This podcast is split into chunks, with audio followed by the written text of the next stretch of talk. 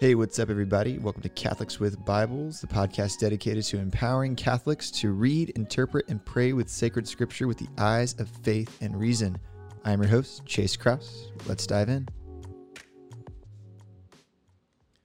Howdy, y'all. What is up? Welcome to Catholics with Bibles. Very excited that you are joining us today. It's going to be a good one because we are going to continue our Bible study of the letter of St. Paul to the Galatians. So, if you didn't catch last week's episode, uh, not like, you know, the most important thing in the world that you go back and watch the episode, but uh, man, I just want you to listen to all the episodes. So it'd be very helpful though if you if you want to listen to uh, last week's episode, just because we kind of did an introduction to uh, Galatians and we busted through uh, Galatians one one through uh, five. So today we're going to be kind of we're doing all of chapter one, and usually I don't do like an entire chapter, uh, but but the way this letter is structured we we can kind of get away with this at least for this this episode.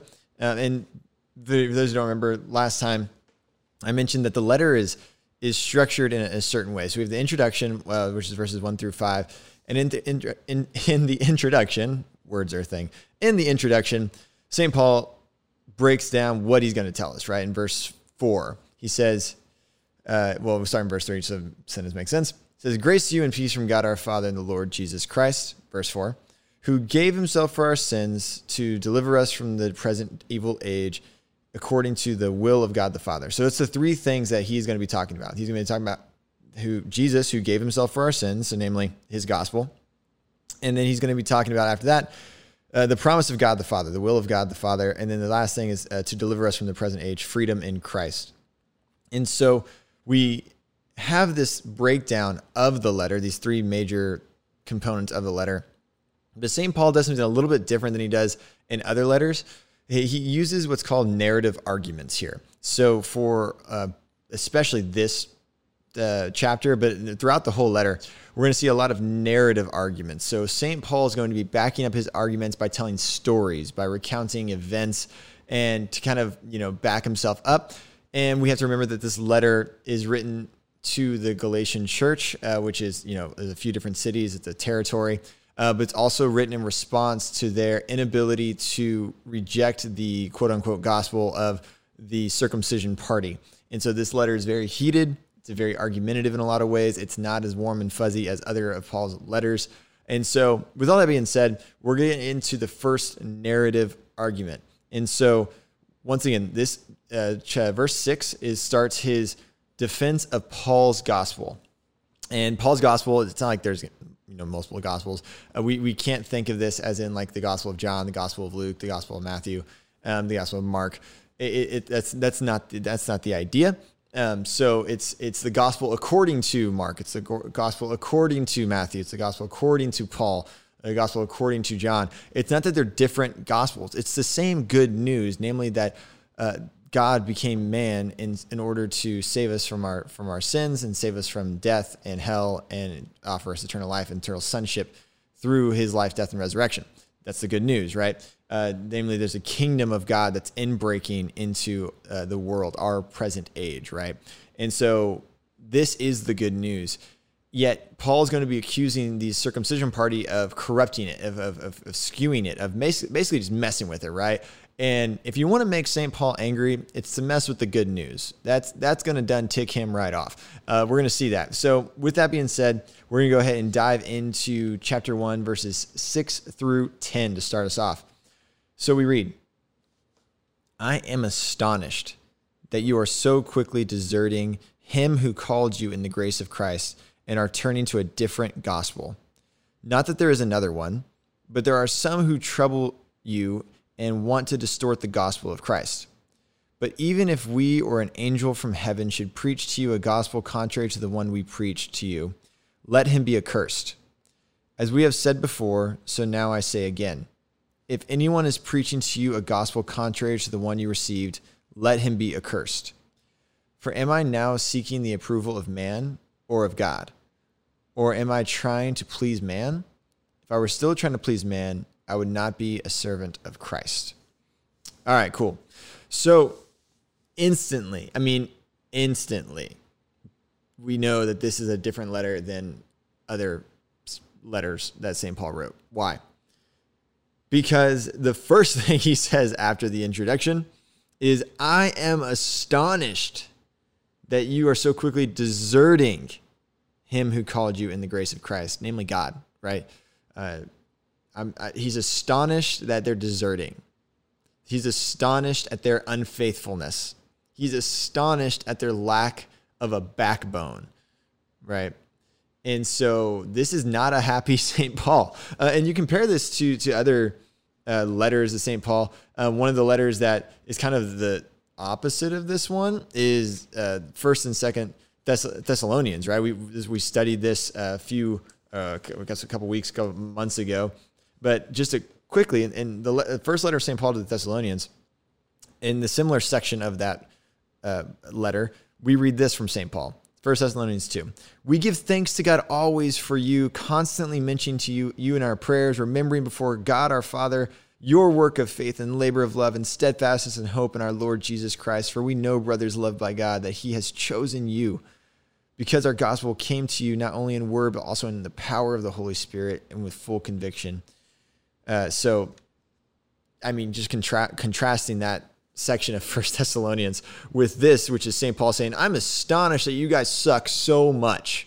Right? I and you know, I'm astonished that you guys, you know, already have turned to a different gospel. And he says, not that there's another gospel. You're believing a false gospel, a gospel that doesn't actually exist, right? And so the, the Galatian church reading this letter, I mean, knows that this is Paul not messing around, right? And so uh, you, know, you know, not that, like I said, not that there's another gospel, but he says in verse seven, but there are some who trouble you, namely the circumcision party who was teaching, right? We read this in the book of Acts and the Council of Jerusalem, namely that to be a follower of Christ, you had to obey the entire entire ceremonial law, namely circumcision, uh, dietary restrictions, uh, calendar restrictions, and all that kind of stuff. Um, and so St. Paul, I mean, kind of backing himself up once again here, says, but even if we or an angel from heaven should preach to you a gospel contrary to the one we preach to you, let him be accursed. And this is our Greek word of the day. I didn't forget about it. I just want to get to this part. Accursed. It's anathema in Greek. It's it's total separation. It's isolation. It's it's you are no longer a part of this community. You are no longer a part of the mystical body of Christ. You are accursed. You are gone. Bye bye. Adios. See you later. Go to confession, dog. Um, and so let him be anathema, accursed right? This is a, it's a serious thing. And he says it again, verse 9. As we have said before, so now I say again if anyone is preaching to you a gospel contrary to the one you received, let him be accursed. So this is not, you know, a copy and paste error. This is St. Paul saying, I'm going to say it once, now I'm going to say it again so that there's no question. There is no other gospel besides the one I preached. There is no other gospel besides the one I preached to you to the circumcision party that swooped in after uh, St. Paul established these churches done goofed, and their gospel is not the true gospel of our Lord Jesus Christ. Uh, and this is St. Paul saying, right? He's saying, I mean, double double anathema, right? Um, a curse to curse. You are not a part of the mystical body if you are following a gospel contrary to the one that you that you first received. And so, verse ten: For uh, am I now seeking the approval of man or or of God, right? He's not trying to water down his message. He's not trying to win friends. St. Paul, I mean, read the Acts of the Apostles. St. Paul really, really doesn't care about making friends, right? St. Paul got whipped, he got stoned, he got beat. Uh, he, he, quote, carried the, the marks of, of Christ uh, on his body, right? Namely, he had scars from the, the beatings that he received. He got shipwrecked. He, I mean, he got chased out of town. He, I mean, St. Paul was did not do what he did to make friends, right? It says, "Or am I trying to please man? If I were still trying to please man, I would not be a servant of Christ." So if St. Paul's desire was to befriend people and make them happy, he would be betraying Christ. He'd be betraying the truth. And this is, I mean, you know, we don't do this too often, but I, we have to. I mean, this, this is almost hard not to bring into our own lives. Right? How often is are our, are our actions or words affected or hindered by someone else's opinion of us. I love this quote from Merton at Seven Storey Mountain. He says, uh, How foolish it is that we strive to live in the imagination of others. Right? How foolish it is that we strive to live in the imagination of others, and it's not even a real place. Right? It's it's you know it's this idea that we forfeit truth, like capital T truth, our faith, just to just to please others. And this isn't just strangers. This is friends, family, your spouse, your siblings, your, your children, whatever it is, girlfriend, boyfriend, fiance. Right? If what you do is so affected by them that you are basically renouncing Christ by your inactions or actions, right? You are you're not serving Christ, you're serving man. That's just the reality. And it's a, it's a kind of a blunt, harsh reality, but it, it's true. Our goal is to serve Christ in all things. And because there is no other gospel, there's no other Lord, there's no other King. And so we get into now the first narrative argument, kind of backing up his claim. Why do I say it's the first one? Um, well, okay, so he made a big, Paul made a pretty big claim. Namely, his claim is that there is no other gospel. There is no other gospel. That's a big claim. Paul's got to back that up. They can't just take his word on it. So he's going to back it up with his narrative. And so we read starting in verse 11. For I would have you know, brothers, that the gospel that was preached by me, so namely the gospel that they can't reject, is not man's gospel. For I did not receive it from any man, nor was I taught it, but I received it through a revelation of Jesus Christ.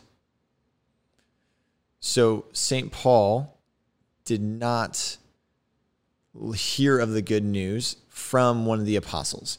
He didn't hear it from a, a disciple of the apostles. He didn't hear it from anybody, any any man, he it was revealed. It's uh, apocalypso, right? Uh, apocalypse re- was revelation. It was a revelation of Jesus Christ. When on the road to Damascus, right? On the road to Damascus, St. Paul had his conversion moment. He had his, his mission moment, whatever you want to call it, where he was literally knocked off a horse and encountered Christ, who said, "Paul, Paul, or Saul, Saul, why are you persecuting me?"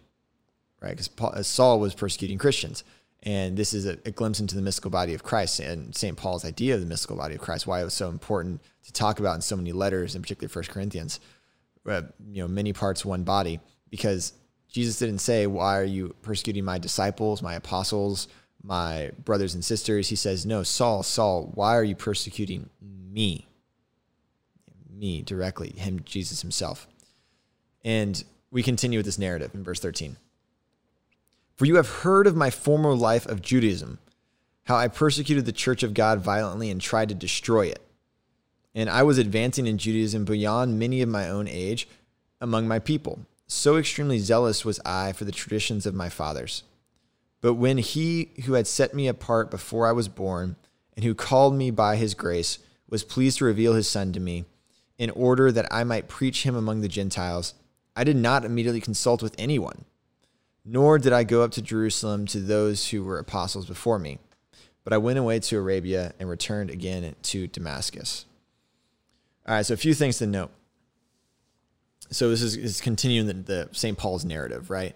Um, we hear St. Paul's story a few times in the New Testament, particularly the book of Acts, um, and then here, obviously. And so St. Paul, he was I mean, a zealous, and I don't know if he was a, a zealot. So there was a, a, segment of Judaism called the zealots. Uh, I don't. He might have been a zealot, um, maybe not. For sure, he was um, a Pharisee, uh, and so he could have been a zealot, a zealous Pharisee. Um, but he was a zealous Jew, right? He he was a Jew who persecuted Christians, who wanted to put them to death. He wanted to destroy them, and then he has a conversion experience. But one thing we have to keep in mind that for Paul, this was not a religious change. He wasn't a Jew one day and then not a Jew and a Christian the next day. That's a, that's a misinterpretation of Paul. And uh, if you listen to my interview with Dr. John Kincaid in his book, uh, Paul, a New Covenant Jew, um, this would you know, listen to that episode, read that book. It'll kind of help clarify things. But for Paul, he was Paul never renounced Judaism as such. He was uh, the you know we read literally in the same letter. We'll get to it eventually in in two fifteen. Uh, we read we ourselves are Jews by birth and not Gentile sinners, right? So he's a Jew. Like he says, I'm a Jew, but he's a messianic Jew, right? He's a new covenant Jew, as, as Dr. Kincaid would put it. And so this is not going from Saul the Jew to Paul uh, a Christian.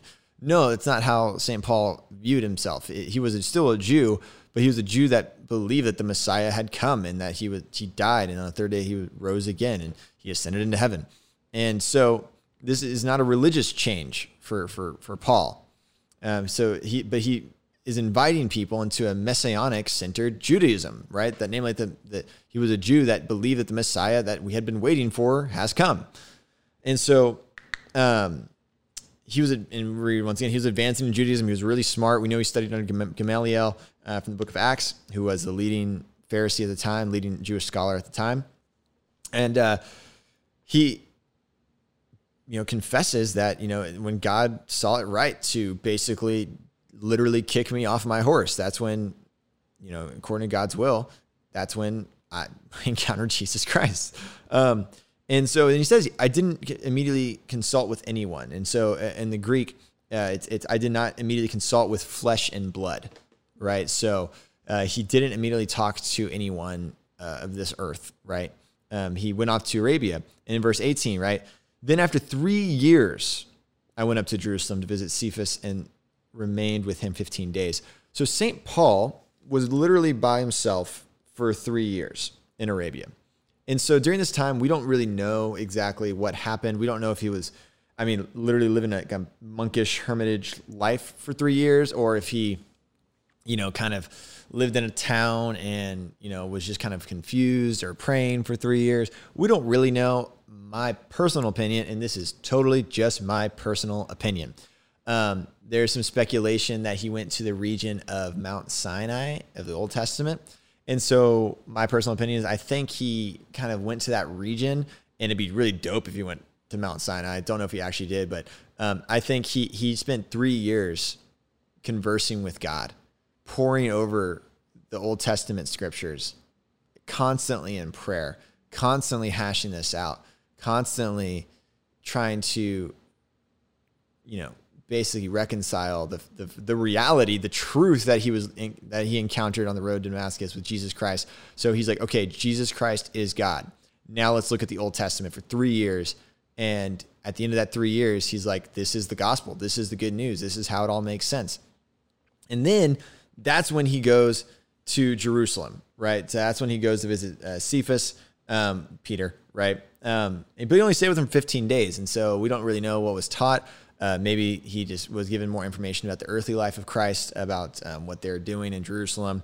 Uh, but in verse 19, he says, But I saw none other, no, sorry, sorry, none of the other apostles except James, the Lord's brother. And that we just, it, the word is Adelphois, which is cousin, right? It's, so James is the cousin of Jesus. By the way, do you know Jesus had a cousin who was a, his apostle? It's James. He's awesome. He's a big dog. Um, he's, a, he's, he's, the, he's the, one of the OGs. Um, and so James, the Lord's brother. And, and what I am writing to you before God, I do not lie. So he's saying, uh, listen, I'm, I'm serious. I, I encountered Jesus, went away for three years. Then I went to go hang out with Peter and James for just 15 days. Um, and, and so then he says, then I went into the regions of Syria and Cilicia, and I was still unknown in person to the churches of Judea that are in Christ. They only we're hearing it said, quote, he who used to persecute us is now preaching the faith he once tried to destroy, and they glorified God because of me. So, okay, first claim that Paul makes in verses, you know, 6 through 9 basically is that his gospel, the gospel he preached, that's the gospel. This is the true gospel. There is no other gospel. If an angel of the Lord from heaven uh, were to come and, and proclaim a different gospel, not true. The gospel I preach to you is the only true gospel. And if anyone teaches a different gospel, let him be accursed. Let him be accursed. Anathema, twice, right? Um, and why can you back that up with such vehemence, with such intensity? It's because his gospel was taught to him by Jesus Christ himself post uh, resurrection, post assumption or uh, ascension into heaven. And so for for Paul, he's pretty confident because you know he just talked to God directly, and then talked to him again for another three years, and then got the approval of the apostles, saying, "Hey, this is kind of what I've pieced together about the gospel to Evangelion of Jesus Christ, who I believe is now God.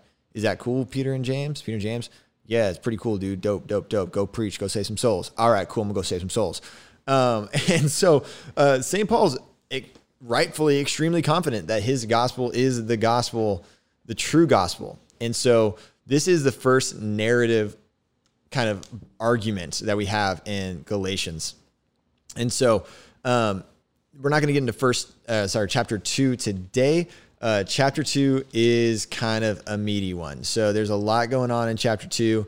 We're going to do our best to get through the whole chapter in the next episode to see if I can not talk for too long. Um, but chapter two is very interesting because we have the uh, this idea of Saint Paul confronting uh, Saint Peter, and then what that means, and then we get into the meat and potatoes of justified by faith. So uh, back half of chapter two is kind of the um, one of the uh, theological hot button topics of of Galatians. So we'll get into that next week on Catholics with Bibles. Once again, thank you so much for joining me with this episode of Catholics with Bibles. I hope it's been entertaining, and we'll see you next time. Adios, y'all. God bless.